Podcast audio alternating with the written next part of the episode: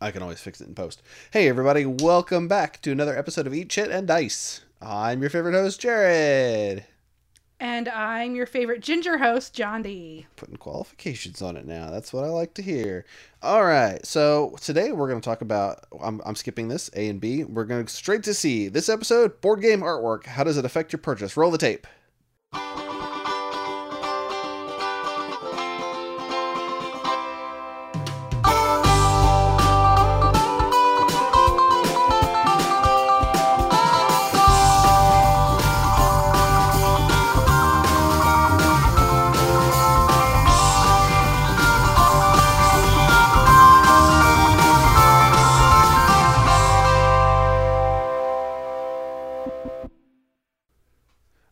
So today we are talking about board game artwork. The good, the bad, and the ugly. Why did you skip A and B? Let's talk about A and B right now. Recently, we talked about party games, and John D has since found a new hidden role game that she really likes a lot. It's a licensed game. It's about everyone's favorite detective, Batman. Tell us So it. I'm staring at Jared right now because I'm really irritated with him. Tell us about your new favorite hidden role game. It's not my new favorite hidden role game. It just after we did the last episode, I was I, I saw a post about it on Facebook, and it's it's based on the episode of the animated series called Almost Got Him.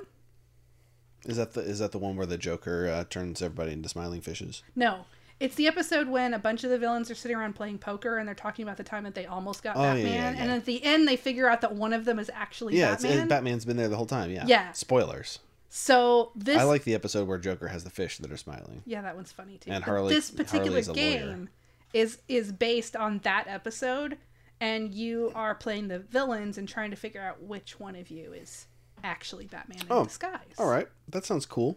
It does sound fun, and since my birthday I, uh, okay. is coming up, I kind of want to play it for my birthday. Okay. Well, we'll we'll have to talk to the game group about that. Yeah, Um, so recently you were at a convention. I was. I went to SaltCon in Salt Lake City, Utah. Actually, it was in Layton, Utah, which is basically Salt Lake City. Right.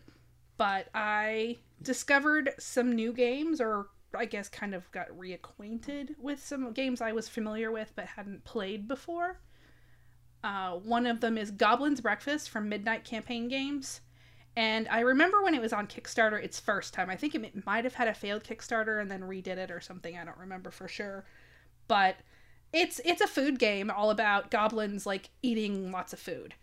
And it's a really fun game that's really easy to play. And when I saw it at SaltCon, I was really excited to actually get a chance to play it. And I came home with a copy of it with all of. I got the fancy breakfast version that has all the extra doodads. Hmm. And it's a really easy game that you can play with kids or adults. And I think either way, it would be a lot of fun to play. So we can put a link to where you can find Goblin's Breakfast if you want to check it out. And if you don't want to check it out, we'll still put the link. So just deal with it. Yes. If you don't like it, don't click it. Yes. And I found a dexterity game Yep. called Build Up. And I've actually played this one. Yes, um, at Um, I, th- I think I played it. At, I either played it at Geekway or Gen Con, or maybe even Origins. I honestly don't remember. and I'm not sure where this guy was from. But it's a fun little game. It's it's not the gameplay itself isn't really too different from any other like stacking kind of game. Well, a little bit. It has a deck of cards. It does. It has a deck of cards, which I thought was a little bit different. Excuse me. So you play you have to play a card for whichever block you have to you're going to put on the tower. And they kind of look like kids building blocks. They're really bright colors and and you play the card, you and you can put the block on the tower however you want, including like the weirdest way you can possibly think of because what you want to happen is you want the next person to put a block on the uh, to knock it down. Right. because then you'll get all the cards that have been discarded and all of those different cards are worth points and there's no player elimination in the game. The game's not over if the tower gets knocked down. Instead you play until somebody reaches 30 points so i like the fact that there's no player elimination in the game and i like the fact that there's cards with it i thought it made it a little different than some of the other dexterity stacking games i've seen before And well, what I think is interesting is that uh, it comes in a box now when it used to come in a, in a bag, like a big plastic bag. well all of the ones at saltcon were in a bag or in a box i mean They were in a box because he found someone that can actually make it, and he doesn't have to make it in his garage. Right, right. Yes. So I came home with a copy of that in in a box. I believe you also caused some controversy. Well, I did. I I taught Burger up to several people because it was in SaltCon's game library, and everybody I showed the game to loved it and wanted a copy of the game, and Well, about that. it's not available mm, currently. Nope. They did a single print run for the Kickstarter fulfillment plus some overhead. But I did ask them about it on their Instagram, and they said they just did a reprint last month, and that they said by the week after GAMA, they expected that the game will be back in stores. all right. Well, so so for our listeners that don't know what GAMA is, do you want to handicap that for them? It is a board game trade show in which you get to go. It happens at the end of March, and basically you have to be either a retailer or media or actually work in the industry to go. Although lots of people get badges just by knowing somebody. Yeah. And it's it's a small show where you get to see what board game companies have coming out through through the next year. So it's It's- it's, it's it's, more- a preview show. It's more along lines. It's less of a, hey, look at this game that's coming out. It's more of like, hello, distributors. We, a, a board game company, are making this game. Please carry our game so that retailers can have it.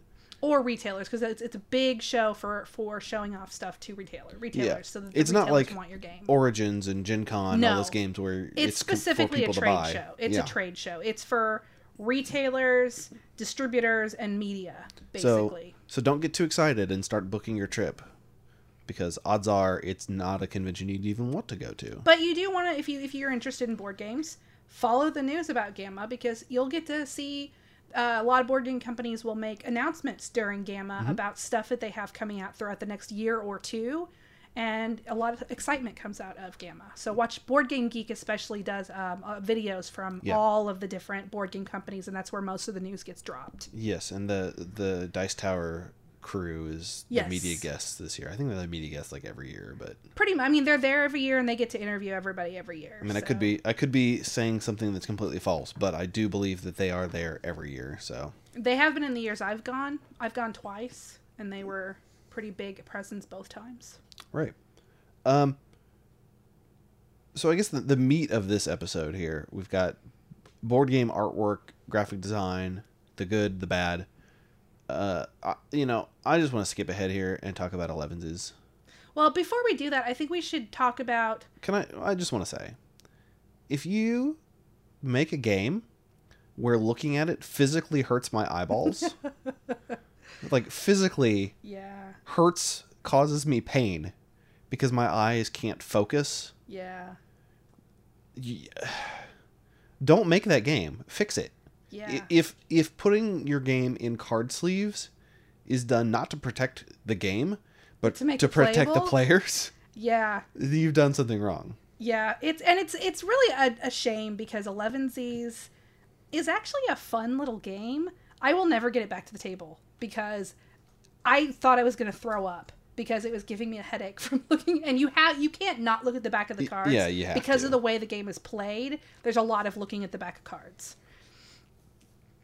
But I think we should talk a little bit about the difference between artwork and graphic design. Uh huh. Sure. I think it's really important that people understand that there is a big difference between just the artwork that's added to a game and the actual graphic design. Right, and, and I, I don't want to overemphasize. It's not necessarily that it's a big difference. It's an important distinction. Yeah, but, yeah. But there's a lot of overlap. There is, uh, but a I think I think a lot of publishing companies make the mistake mistake of assuming that they can get both from one person. Yeah, And generally, you'll have a great artist that maybe can do so-so graphic design, or you'll have a great graphic designer that kind of can do art. I mean, like I can't draw a picture of a dragon, but if you hand me a picture of a dragon, I could crop it really nicely so that it fits on your box. You got don't don't hire me to draw the dragon.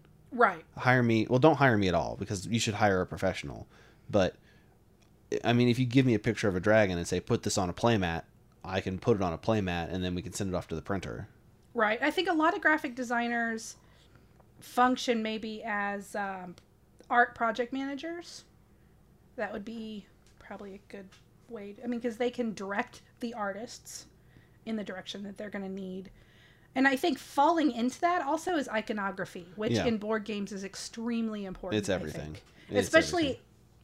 With uh, colorblind gamers. Iconography can make a game playable or not. Yeah, that's Like- become a, a, a big thing in the last couple of years. It has. I, I love that. I do too because it actually board gaming should be about it, it's about inc- being inclusive. It's Yeah. about being social, and board games until publishers starting be started being more conscious of colorblind gamers. Board gamers really either had to self mod a game so they could play it, or they were just basically excluded from being able to play because they couldn't differentiate between the piece colors or the different color cards. And I think the first major game that did a great job of this is probably Ticket to Ride. Um, you know, I don't know about it's if it's the first, but it is certainly a notable example because all the different train cars, the, the actual physical cards that have the train cars on them, not the plastic trains themselves, they they have the individual colors, but then they also have the symbols. Yeah, they make it very clear if you can't see the different colors, you still can tell what cards you're collecting. Yeah, it's like the the PlayStation controller logos, and then like a star, and Yeah. I mean I don't remember off the top of my head what the what they are, but it's like a triangle and a circle, and I honestly don't remember anymore either. Um, and plus, I have the deluxe version Mm-hmm. of the game, which is slightly different. Well, I'm not colorblind, so I I mean not to disparage on anyone that is, but I don't pay attention to that kind of thing. I know that it's there and I'm aware of why it's there. I do pay don't attention to iconography a lot because a lot of times iconography makes a game easier to play Or- if the icons are really well done. Or in the case of Race for the Galaxy, makes the game nigh unplayable. So tell me a little bit about your experiences with Race for the Galaxy. Well, there are I think 70 or more different icons in that game. I couldn't tell you the exact number without looking. I'm not I'm not going to go get it and Right, count right. them, but it's something like 70 different icons. And oh yeah, you, you basically have to go to Board Game Geek and print out a chart to to even begin to play the game. I feel like that's a Rio Grande game. Yeah. Yeah. Yeah. So I feel like Rio Grande is especially I don't know I don't know what word I want to use. I think a lot of their games suffer from either art or graphic design issues. Because they have several titles I'd say are good games, but I'd say most of their games suffer from either a graphic design or an art issue. Well, there's a lot of their games. I, I mean, Pressure Cooker. th- That game doesn't even have art. No, it doesn't. I actually bought that game at SaltCon. Oh, did you? I did. I found it in the there, there's like a game swap area where Uh-huh. you could buy games from people that brought them. It was kind of like garage sale, and I found it there for I think the person wanted like twenty bucks, but you could get it on Amazon for nineteen something. So I bought it for fifteen bucks from the okay. guy, Okay. and I remember the game being very fun. Yeah, it's fun. There's no art whatsoever. It's like they. it looks like clip art. Yeah, they, they had MS Word open. And Yeah. They were like, "Oh, I need a picture of an oven. Yeah, I feel like a lot of Rio games, Rio, Rio Need a picture of a pot. Yeah, I feel like a lot of their games kind of suffer from that. But it it for the most part, except for Race for the Galaxy apparently, which I haven't played, it works for them usually. The, oh, the Race for the Galaxy. It's a great game. Fantastic game. Phenomenal. Uh, but honestly, at this point, just get Roll for the Galaxy. It's a dice version of it. Uh, it still has the same problem. I mean, let's be honest. It still has the same problem. Just now it's dice. Custom, custom dice. Tons of custom dice. Everybody likes dice. Dice, dice, dice. Dice are fun. So I was asking around on social media about games that have poor artwork or poor graphic design.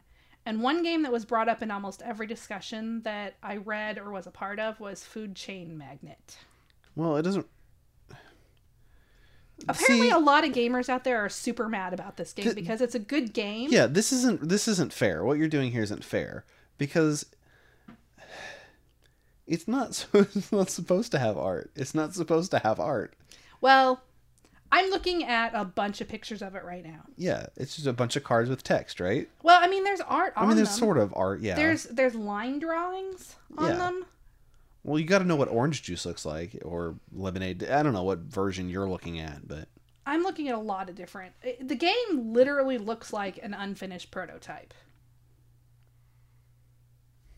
I mean, you guys can't see this at home, but I'm I'm giving her a look and I'm shaking my head. He is, but it does. To me, it looks like an unfinished prototype. It might be a great game, but I certainly wouldn't jump at buying it based on just looking at the art and the components. You're gonna you're gonna get us sued by Splotter.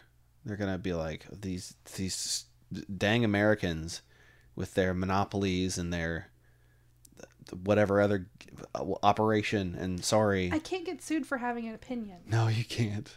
Not yet. So- Not yet. we'll see. And and uh, it to be fair, I have heard that it's a good game and that you should look beyond the fact that it looks like an unfinished prototype. So okay, okay, well, I'm gonna real talk for a second.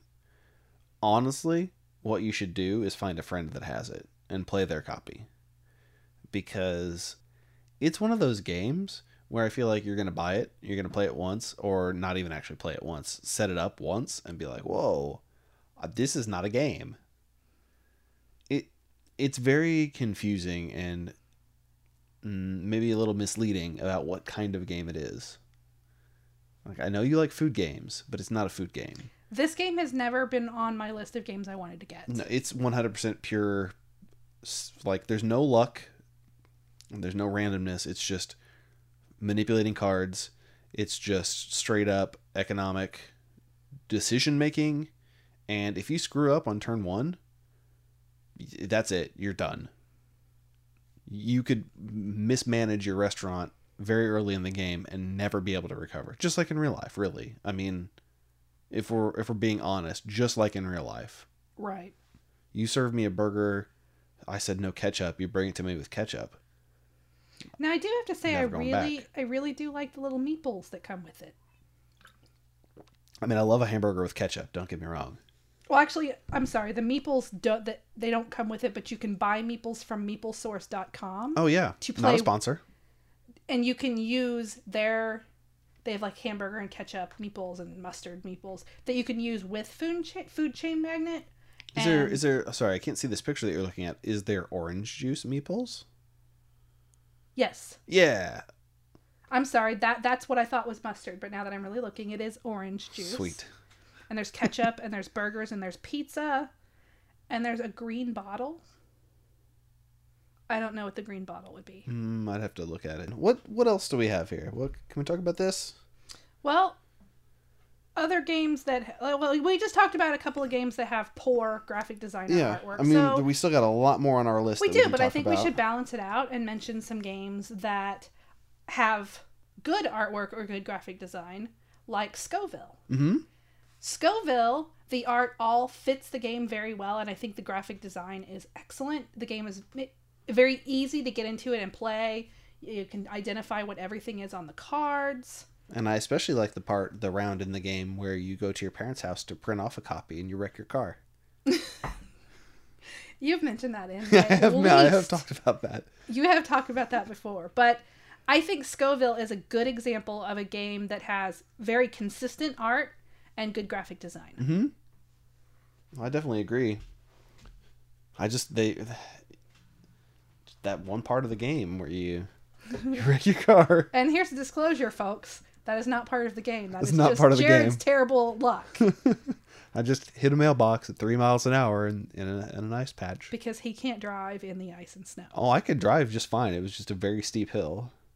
So there's a game also that's getting ready that's going to be coming to Kickstarter called Grimm Forest. And if you Google the game Grimm Forest, I, You don't even don't make them Google it. We'll put a link. well, I'm looking for Don't make them Google it. a link right now. It's don't make them actually- wait. It's actually on Board Game Geek, and there is a, a trailer for it on YouTube as well. Well, there you go. We'll The we'll give them art that. in this game is gorgeous. It is absolutely beautiful, and it looks just like you would want a fairy tale book to look. All right, hold on. I got I got to look at this. Let me pull this up. Oh, okay. Oh, Three Little Pigs. Three Little Pigs, the board game. It's not just Three Little Pigs, but I mean, it's got Red Riding Hood. Oh, you know what? You know, I saw a thing about this. Yeah. Yeah, this does look really good. The art we'll on put it a is link to this. yes, the art on it is just absolutely beautiful, and I and it's coming to Kickstarter starter soon.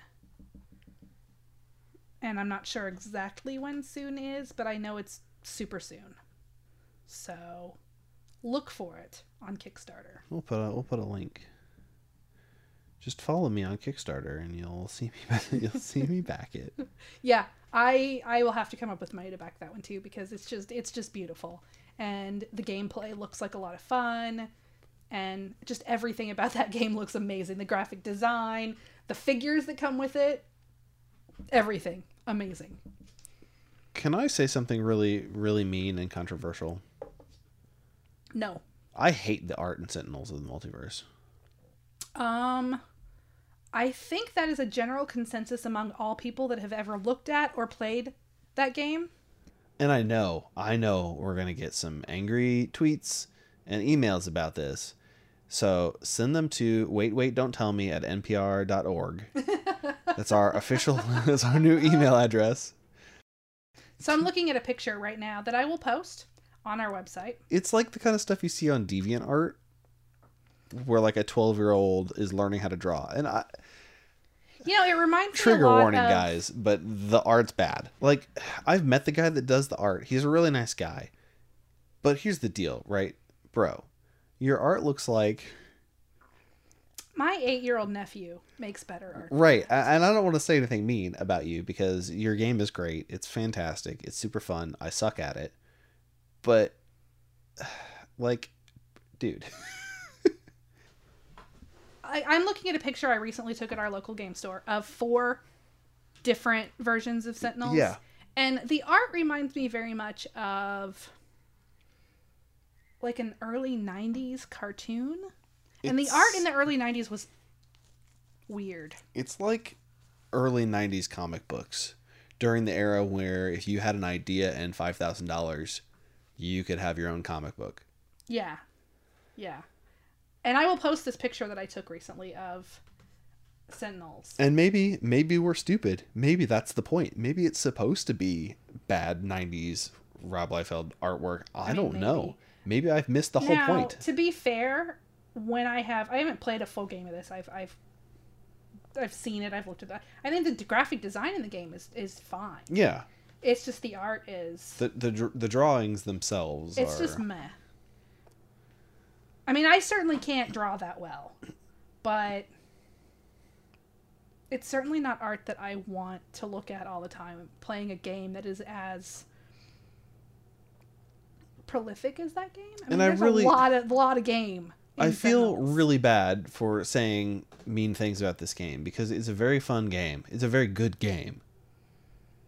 But man, I just the art is yeah. uh no, but I mean I feel really bad for bashing the game because it's a great game. It's an amazing But we're game. not bashing the game. This, Right. this, this, in this episode, we're not talking about games it's not a bad game. because there are lots of games that don't have great art that are still 100% great games and are in my library of games. There's also a lot of games that That have, have bad great art, that are just bad. Yeah, but there's So, also not trying to talk equally a lot of games that have great art, and then you play them and you're like, wow, they spent all their money on art and they didn't actually make a game. So it can go either way. I am just a very visual person, so I am far more likely to buy a game if it has great art than if it doesn't. And that I'm- is just me. I'm super likely to pick up a box, look at the back of it, and then immediately put it down if it has bad art. Yeah, or not even notice the box. In the case of Terraforming Mars. Mhm. So Watch yourself here. I'm not going to say anything bad about the game. And I'm not going to say anything bad about the art because the art is actually beautiful. The box is very plain. Oh yeah, it's just like a light red Mars red. Yeah, I mean it, it works really well for the game, but when it's on a board game shelf, it's on a shelf with a bunch of board games. It's very easy to completely miss it. When even if you're looking for it, which I was recently at the game store and looked over it several times because it just doesn't stand out. Which is fine. Like I said, it works that art, that box even works for the game. And I'm not going to lie, it's a great game. I'm going to own that game and I'm going to play the crap out of that game. But the box does not stand out if even if you're looking for it in your local game store. I mean, I'll admit that I've looked at games only at the box and gone, nope. It's like Space Sheep. Yeah. Don't know anything about the game, but the fact that it's got this really cheesy Star Wars, uh, and it's got a seal, like a sticker that says this covers a parody. Oh, See, I gotta say I'm the exact opposite. I was interested in that game because the art was funny, but then I got to really looking at it and it also it looked like they tried way too hard to be funny. you can't just Photoshop a picture of a sheep on a tractor and expect me to laugh at your game. Right. I'm I'm so, I'm sorry.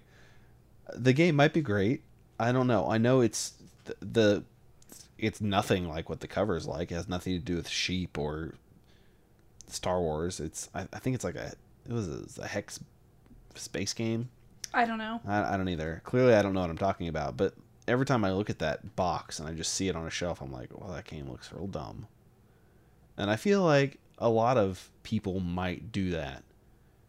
If you haven't played a game, there are so many, so many, so many choices for games that you can buy right now. And I feel like the industry should be doing whatever it can to entice me to pick up your game.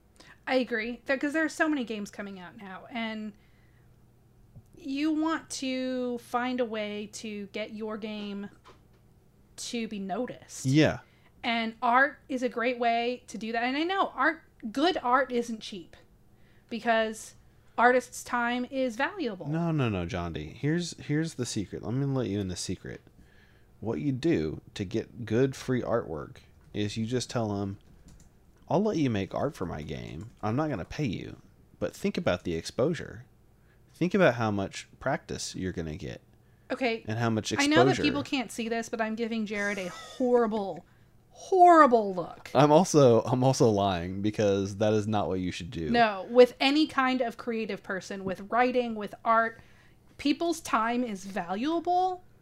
And it is an insult and a slap in the face to tell somebody that if you do this for me for free, you'll get exposure. I see that a lot at like Gen Con and the Artist Alley. And I'm just walking through, and people are like, "Well, do you take commissions?" Oh yeah, sure, I take commissions. They're forty dollars. Oh well, I don't want to pay you forty dollars. I, I just you thought you could use some practice drawing Darth Vader. Yeah. And it's an insult. How it, is, about- it is so completely insulting. How about you get some practice with paying the artist their money? And I realize this is this is a rant that has nothing to do with the episode. I mean, it sort of has something to do with the episode. But people, if you are going to the artist area of a convention and asking for free things, let, let's let, take a step back. Let's think about this. Just think about this for a second. Pretend you're not in the artist part. Pretend you're in the normal vendor, like we're selling you stuff part.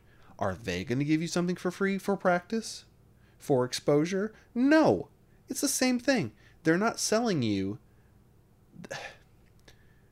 I don't care if it's at a convention or not. Don't ask people for their work for free. Period.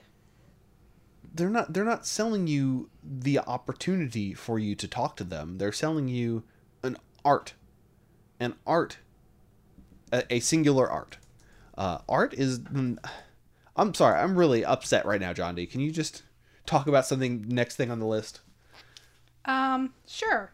So I recently asked a group of gamers in Facebook about games that they have played that they think the art is great, games they bought just because of the art, or games that they've passed over because of poor art. And maybe we can go over some of the answers that I got in there. Yes, let's do that while I calm down. So there's somebody on here talking about terraforming Mars, saying that it's getting great reviews for gameplay. Yeah. But in his per- in this guy's personal opinion, he thinks that the art looks kind of the production of the game looks kind of homegrown. And he's hoping that they'll do a reprint with better art. Now, I gotta say, I kind of disagree with him when I really got to looking at the cards and the art for the game. It's actually really beautiful because it's very like rooted in realism, and it's it's just beautiful. Well, at the very um, least, it's consistent. It well, don't get me started on inconsistent art. Oh, you don't want to talk about board games where five different artists have done? Like Firefly Legendary? Yeah. Um Yeah, so Legendary Firefly. Le- Uh, I Legendary mean, Encounters Firefly. Like Pokemon and Magic the Gathering and stuff, they use different artists for different cards, but that's d- slightly different. So when I bought Legendary Firefly, now okay, a lot of people. I will preface this by saying a lot of people out there flat out say the art in Firefly Legendary is so bad that they won't play the game.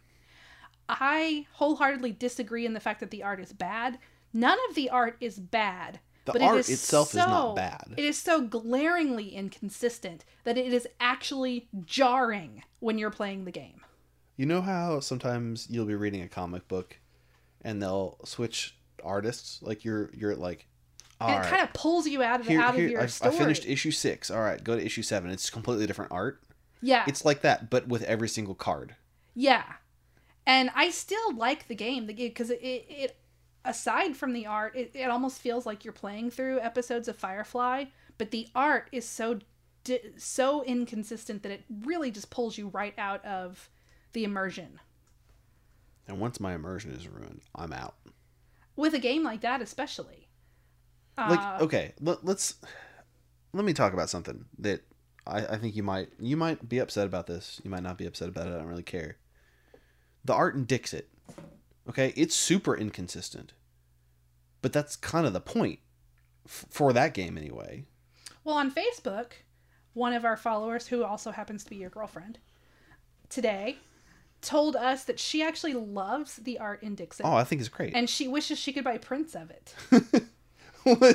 Why is she telling you these things via Facebook and not just telling me? Because I asked on the Eat Chit and Dice Facebook about game art that you She- especially love, she and she us. responded. yeah, okay. Yes.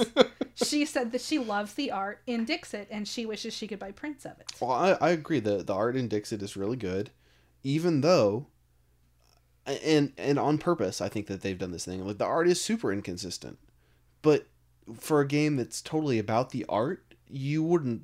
It's like weird. It's weird.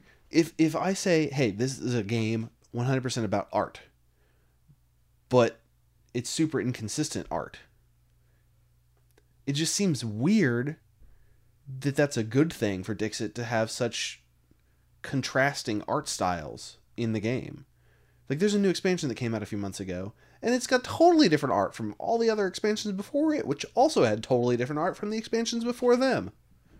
But for some reason, it works. I just think that Dixit has really good art.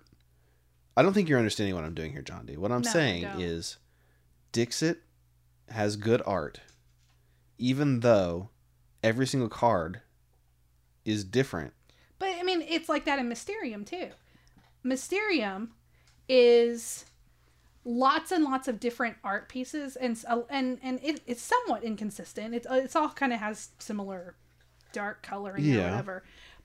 Beautiful art, but it is somewhat inconsistent. But it works for that game because the whole preface of the game is based on The different art. the different art Right. because you have to look at the art and try to figure out the different pieces of art and how they relate to the different pieces of the puzzle. Yeah. So for a game like that, incons- quote unquote inconsistent art, it's what you're looking for. It's what if all the art was the same, the game would be impossible to play. Well, I don't know that it would be impossible. So, Dixit and Mysterium are very similar in design. I mean, not really. In mechanic, they're definitely different, but in design, they're very similar. Right.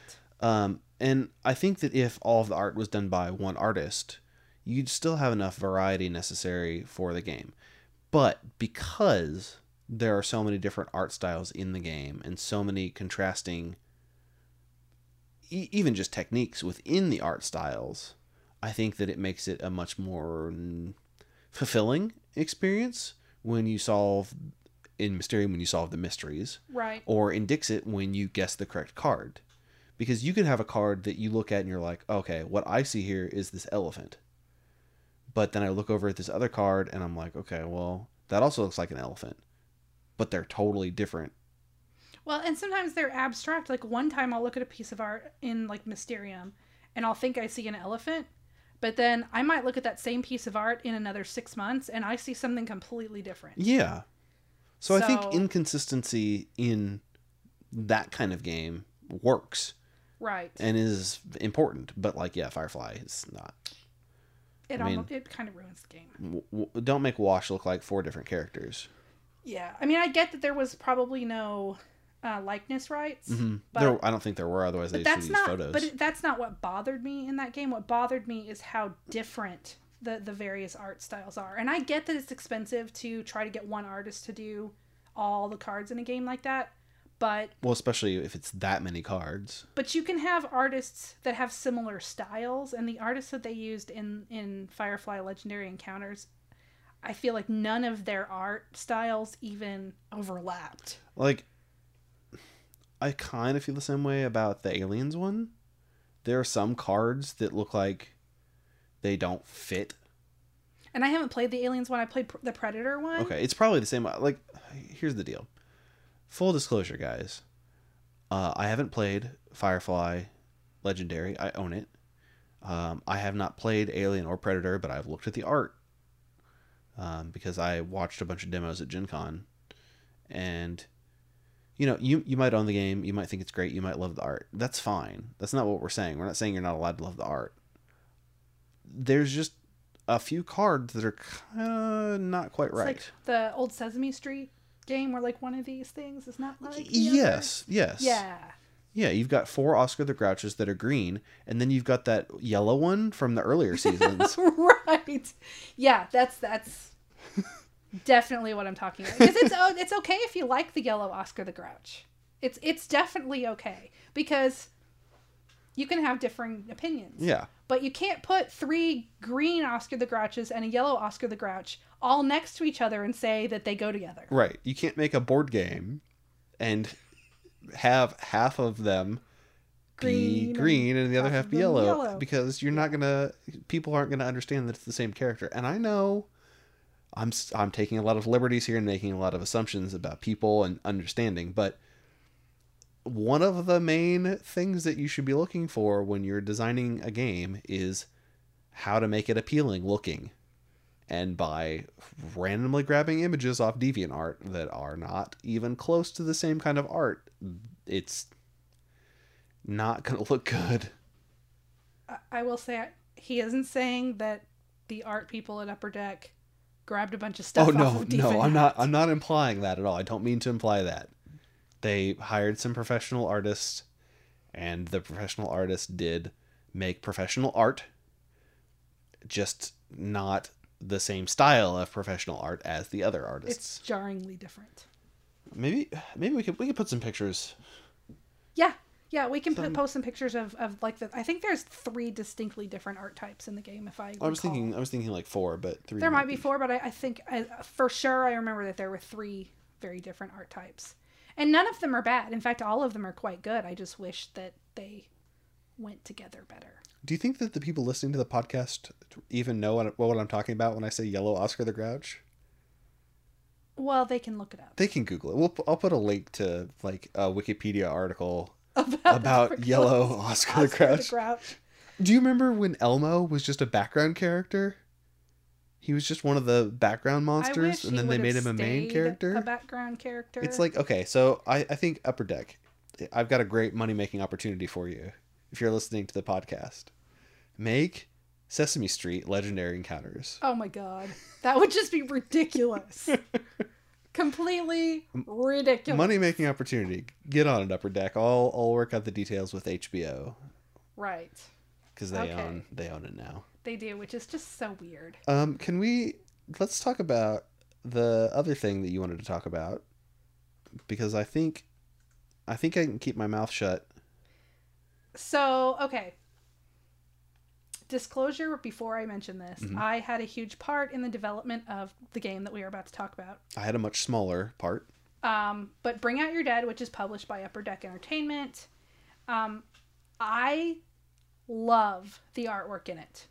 However, it was done by two different artists, and it's easy to tell Yeah, that it's done by two different artists. I love, love, love, love both of the artists, But one of the complaints, and I do have to agree, after the game was published, was that the two different art types almost don't go together. And It's a little confusing about what time period it's supposed to be set in right, right. because of the two different, two different art art, styles. types. Yeah, but but I will say one thing that kind of the graphic design of the game is, I th- in my opinion, kind of what brings it all in together. And the iconography in that game is top notch. It's easy to play because once you've played it once, you kind of figure out what you the symbols figure out what mean. the symbols mean, and it makes it really easy to not even have to check your player aid very often. So I think even though the two art styles are sli- are a little bit inconsistent, it's not jarringly so, and the graphic design really pulls it all together quite well. So I think that is an example of where inconsistent art doesn't totally make the game unplayable. Well, it, it makes the art bad, but not the graphic design bad. right. Well, I don't think the art is. It's not bad. I'm not saying it's bad. It's the just art is fantastic actually in my in my uneducated art opinion right. but it is different the two different art styles so Tokaido. yeah um Tokaido is a beautiful game all around i can't say anything bad about it it's really pretty the art's really well done the graphic design is really well done It is a super beautiful board game. it is it's hard to play because there's a lot of game there It's hard to play because it's not really a game. It's an experience. Yeah, I would agree with that. I, I could I could it's I don't dislike playing it, but it's not the first thing I jump at playing. Well, I don't want to use the word play though. Play implies you you have a lot of difficult choices that you have to make, and there's lots of uh, randomness that you might have to do or something like that. But Tokaido just kind of happens, and you sit back and you collect your treasures, your um, souvenirs. You observe your beautiful sceneries. You have a bath with a monkey. you eat some food. So I think the, the what I can say about Tokaido is that it's just aesthetically fantastic. I love the the contrast between the crisp whiteness of the majority of the game and then the bright colors. Yeah, it's very well. The space is well utilized. The colors are well utilized. It's just a beautiful game. Although it's nothing like actually going to Japan. I wouldn't know. So Well, maybe one day um, your husband will send you to Japan, never to return. send me. Okay. Jared, what are some other games that you really enjoy the artwork? Um, you know, there are all, there's there's a lot of games where I really enjoy the art. Um, I guess I could. I mean, this is this is a joke. This is halfway a joke, but I really like the art in King of Tokyo. I yeah, I can see that because the art's actually really fun. Like not not maybe not the newer version, but the the Like old the first first edition? edition one. Yeah. It's fun. The artwork is fun. So yeah, I can I can I I'm I'm with you on that one. I mean, just- I don't. I think I've mentioned before that I'm not a huge fan of that game, but yeah, the artwork is fun. I just there's something about just like a giant monster. That's also kind of chibi-ish art. Yeah, Yeah. He's got he's kind of fat, Yeah, I know he's adorable, uh, and but he's also a scary monster. yeah, yeah. Yeah. So yeah, I'm right there with you. So yeah, I can agree. I mean, the the newer version they they cleaned up a lot of that. They made it look more. I, I'm I'm gonna use air quotes here, professional. Um, but it just, I don't know. It just lost kind of the. Maybe the cuteness factor. Oh no, it's still there. You think so? You think it's still Yeah. there? I mean, I have. I don't. I don't have the first edition. I. I don't think, if I remember right. I mean, because the, the monsters are still cute, Mm. and they're still like almost hard to be scared of them because they're adorable. But the box art isn't as cute. I- I just happen to have this sitting here. This is a pack of cards from Evolution. I believe these were the misprinted cards that were replaced. Um, but just just take a peek at that artwork while I talk about the artwork in um, gosh, you know, I can't remember the name of it. It's it's escaping me right now. I feel like we've talked about it before. It's a cowboy game. Spurs. Yeah, Spurs. Yeah. Oh, Spurs. I was just seeing if you were paying attention. Absolutely beautiful, beautiful, beautiful art. Um, We, we should really like we should get, when we get a studio space we should like record video record so people can see the dumb faces that I'm making when I'm trying to mess with you. well, I wholeheartedly think that we should start doing video recording, but definitely needs to be when we're not in your kitchen when it's in the process of being remodeled. It's not really being remodeled. It's it's getting some IKEA shelves. it needs them. Yeah. Right now, it looks like a hoarder lives here. No, it's not that bad, but No, there's just some cardboard boxes that I've been breaking down and yeah, yeah. uh, anyway, people didn't they're not listening to this to find out about my kitchen. No, um, but he does troll me to see if I'm paying attention. And yeah, Spurs is beautiful. And these cards he just handed me, um, I don't know what to think. They're like weird watercolor dinosaurs. Yeah. yeah. So Evolution, it was originally made by there was a Russian board game Can I open this and publishing. look Um, I think, I think I was giving that to somebody. Okay. Um, won't. I can get you. I can go get the actual. No, it's okay. thing. It's okay. Um, I, I can look them up, but I don't know what to think. They look like watercolor dinosaurs. Yeah. So the original game was it was made by this Russian company. I can't remember the name of it. Um, I could Google it, but I wasn't prepared to talk about it. Um, the game wasn't very fun. It had a lot of problems. It went on too long. You could stack too many traits, and it might have been a problem with the translation. Like, it could very well be that we were cheating and playing the game completely wrong. But because, as we Russian. have pointed out in the past, you almost never play a board game right the first time. Right. Or um, also, like we've pointed out, how if your game is in a different rule, like uh, whoa, whoa, rule, if your game is in a different language, say you buy Pandemic in French for some reason. Was it Gem Club? Mm, no, I don't remember what it was, but it's it's by North Star Games now. Yeah, North Star Games LLC and Fun Forge. Mm, yeah, maybe. Yeah, I'm looking at the Board Game Geek. But yeah, the the art is very it's weird, trippy, psychedelic colored dinosaurs and birds and stuff like that because it's about evolving your creature, but it doesn't use any real creatures. Like, yeah, this kind of looks like an iguana. I mean, would you say that looks like an iguana? But rainbow, a rainbow iguana, that's a real animal, right? They have those in Arizona, probably. I think it kind of looks like a rainbow Komodo dragon. Well, yeah. Yeah. Um.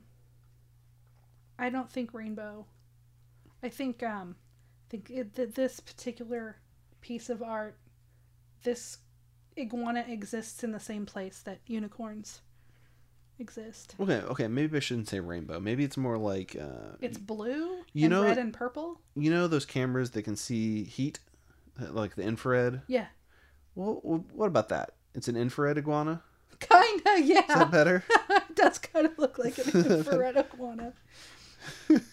Yeah, uh, but the game, the game's good. The game's really good. The uh, the new version fixed all the problems that I had with it, and the art previously was just like green and white colors and shapes, hmm but now it's this these beautiful. I, I guess they are watercolor. I don't know. But they're much. It's much better now. it looks like watercolor, And it very well might be. or at least watercolor style. Okay, so we've got a little bit of time left. Do you want to talk about Kickstarter and any kind of food items you may want to tie into this episode? Well, you know, I was thinking about food and art. And it made me immediately start thinking about coffee houses. Mhm. And coffee houses can be a great place to play board games. So I thought we could talk a little bit about some of our favorite um, coffee drinks or. Oh, well, I'll tell you right now. Uh, you get the Ariana Grande sized, uh, iced. What what do I get? Uh, venti, iced caramel macchiato. That's what I get. I do like caramel caramel macchiato, but I you know I keep thinking you and I not too long ago went to just a little tiny local um, coffee place. Yeah. and I had a London fog, Mm-hmm. And I have not stopped thinking about this London fog since then, and I want to go back and Now, have another one. what what what what is a London fog? I feel like it involves some kind of tea. It does. and- It's and like I believe Earl and- Grey tea and steamed milk, Mhm. and usually um, a little bit of uh, lavender. Although some people prefer vanilla or a different flavor instead of the lavender, and it's amazing. And I've actually started trying to learn how to make steamed milk at home without a milk steamer, so I could try to make a London fog at home, because it's just it's a nice drink. And I don't I try not to drink coffee at night, and I play board games at night more often. So I was like, ooh, I could drink London fog, and How it's do got, you how do you steam milk? you can do it in the microwave. It doesn't work quite as well, but you can get a little bit of the foam going on if you if you um, put the milk in a you put it in a like a mason jar, and you shake it up so it gets bubbly, with the lid on, and then you microwave it for I can't remember. You, you, Do you microwave it with the lid on? Because the lid metal. has like a little bit of. No, well, you can get mason jars that are specifically made for the microwave. Do you specifically have a metal lid mason jar that you microwave? I do, and that one I do not microwave because of the metal lid. Okay. But you're supposed to shake up. I think you I, when I do it, I've taken the lid off after I've shaken it up, and then you microwave it, and then you've got a little bit of foam because you've shaken up the milk, and it only works well with like two percent or whole milk. Do not try this with skim milk because it just doesn't work. Um, not because I've tried it. Skim milk is like milk colored water, but I read online that you should not do it with anything below like two percent. What about like soy and almond? I don't know if it works with those, Okay. Okay. but um, Well, I don't know much about milk, so Well, I think that if you like tea, that you should try a London Fog. And it's not on the menu like at your local Starbucks, but I'm told by a friend of mine who works at Starbucks that if you ask for it, they can make it for you. don't just go in there and and say that you want it though, right? You need you got to tell them what it is all- Sometimes if some it's of them not a will, menu item. The baristas aren't required. some of know. them know what it is because it is a, apparently a fairly popular drink, but some of them you'll have to tell them, "Hey, Mm-hmm. I want I want basic basically I want a tea latte." Okay. Okay. Well, that sounds interesting. So, uh, my challenge to you guys is to go out to your favorite local or chain coffee restaurant and ask for it and try it, and let us know what you think. and play games while you're there. Yeah, play games. you know, play Elevenses with uh, Make sure you sleeves yeah make sure you sleeve it first because because of the because of the coffee being spilled on it, of course, not Right. because of the. Uh, right. So, Jared, what have you backed in Kickstarter lately that you're excited about? Well, earlier I backed. Um, I'm friends with this guy, and by friends I mean I've seen him at many conventions, Gen Con and Geekway mostly, and I've talked to him and I've played some games that he's been developing. But Bees with five E's, With five with E's. five huh? E's, it's a simultaneous dice rolling game. There's some bees. Uh-huh. You got to build a hive. I played it, gosh, I want to say in like 2014. Um, and the guy, Marcus Ross, he did um, Discount Salmon, was the game that he made that got him not- notoriety originally. Uh, he's got a few other games in development too, but I, I, I can't tell you whether or not they'll ever be released. Uh, to be honest, I didn't know that Bees would ever be released. It was just kind of a prototype he was messing with, along with a kind of like a weird word game that he was also working on. But um, it's pretty cool. I'll put a link to it in the episode notes if you want to check it out. The only video that shows how to play it is uh, Man vs. Meeple, which is a uh, another a very famous board gaming video podcasting thing. But um, but yeah, we'll put a link. They can check it out. What what have you been looking at, John D? Well, I'm especially excited about Dragoon because I missed Dragoon the first time it was on Kickstarter, and a friend of ours has it. Oh, oh, I have this. This is that the cloth bag Yeah. with the metal. Yeah. Yeah, and it's a really it's a really cool game. It's like a dragon hoarding treasure type Yeah. little game. And and it's back on Kickstarter now with an expansion, but they've got it to where you can order the original like with the gold and the bronze and the Mm-hmm. actual silver pieces and the expansion. It's like $125 if you want everything. Okay. If I just if I if I personally just want the expansion. They and they like, have just the expansion in either the standard version with like the plastic pieces or with the gold and bronze. Why would you want plastic? I That game know. is I know. so amazing with the with the. It's very heavy.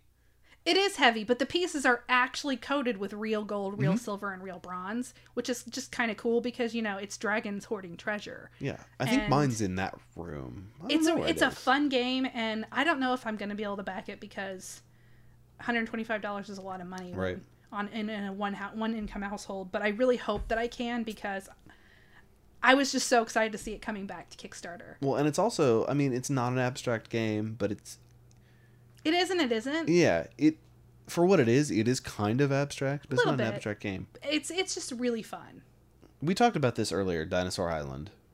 So let's- I had an initial reaction to Dinosaur Island. and it's it's oddly the exact same reaction that I had. Yeah, so I have since read the Kickstarter and it does look like a really fun game. But my initial reaction to it was just very ugh because the color, like the the, the neon pinks and stuff reminded me very much of the the Far Cry dinosaur Far Cry 3 the dinosaur like little DLC that they had. It, it was uh, mm, Blood Dragon.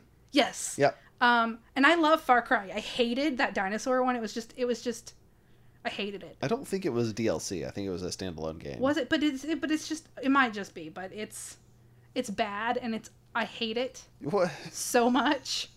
Be- it's because it tries so hard to like be 1980s or whatever, and the colors are just, they make my eyes want to bleed. Right, sure, but And so my first reaction to Dinosaur Island was, "Oh my god, it looks like that Far Cry game." my first reaction was Dinosaur Island. How do I get my money there? Because dinosaurs and also Dinosaur Island. I was traumatized at a young age by Jurassic, Jurassic Park. Park. So Well, I do have to say that when I read about it, I'm like, "Oh my god, I can build my own Jurassic Park." So I do really want. I'm not going to back the Kickstarter because yeah, you can just play my copy. no, I'm going to buy the game. Oh, I'm not going to back the Kickstarter because it's from Pandasaurus Games and all of their other games oh yeah, up on the you'll come to store. retail. Yeah, and I don't care about extras from Yeah. Kickstarter, so I'm just gonna buy it retail. But I definitely will add it to my collection because you get to build your own dinosaur island. But I will say my very first reaction was like, "What were they thinking with that art?" Um, okay, so we are just about out of time. Do you have any final things you want to add? I just want to say if there are any future board game designer publishers or any publishers listening to this, pay attention to what the fans out there have to say about art and graphic design because it might cost a little bit more money to get a really good graphic designer or a really good artist, but it really will help your game sell in the long run. And bad art is it's going to even if it's a great game, people are going to pass over it. So really spend that little bit of extra money if you can and get good art, get good graphic design, Get good. get good. Yeah. All right. Well, this is the part of the episode where I tell you that I really want you to tell everybody to listen to our podcast. And actually, hashtag TryCast, T R Y. Uh, I mean, that doesn't work if you're listening to me say that because hashtags don't work in audio. But tell all your friends because it's National Try a New Podcast Month or whatever. I don't know. NPR is doing a thing or Yeah, they are. I actually heard that. I was like, oh, everybody should try Eat Shit and Dice. Yeah, hashtag TryCast. Uh, okay, but th- thanks for liking, uh, commenting, subscribing, following, uh, retweeting, hashtagging, uh, b- blogging. Uh, I'm gonna I'm gonna start talking so Jared will shut up, and I'm just gonna say, keep listening. And until next time, you can eat chit and dice. Eat Chit and Dice is a production of Swin Media and is distributed under a Creative Commons license. Attribution, non-commercial, share alike 4.0 international. There's a whole point, there's a whole part in the middle here where I rant about Dixit that we're just going to have to cut in half. But that's okay. We'll play it. We'll play it for our for our super fans at the first annual Eat Chit and Dice convention, ECAT Con. Coming soon to a convention center near you. Okay, bye everybody.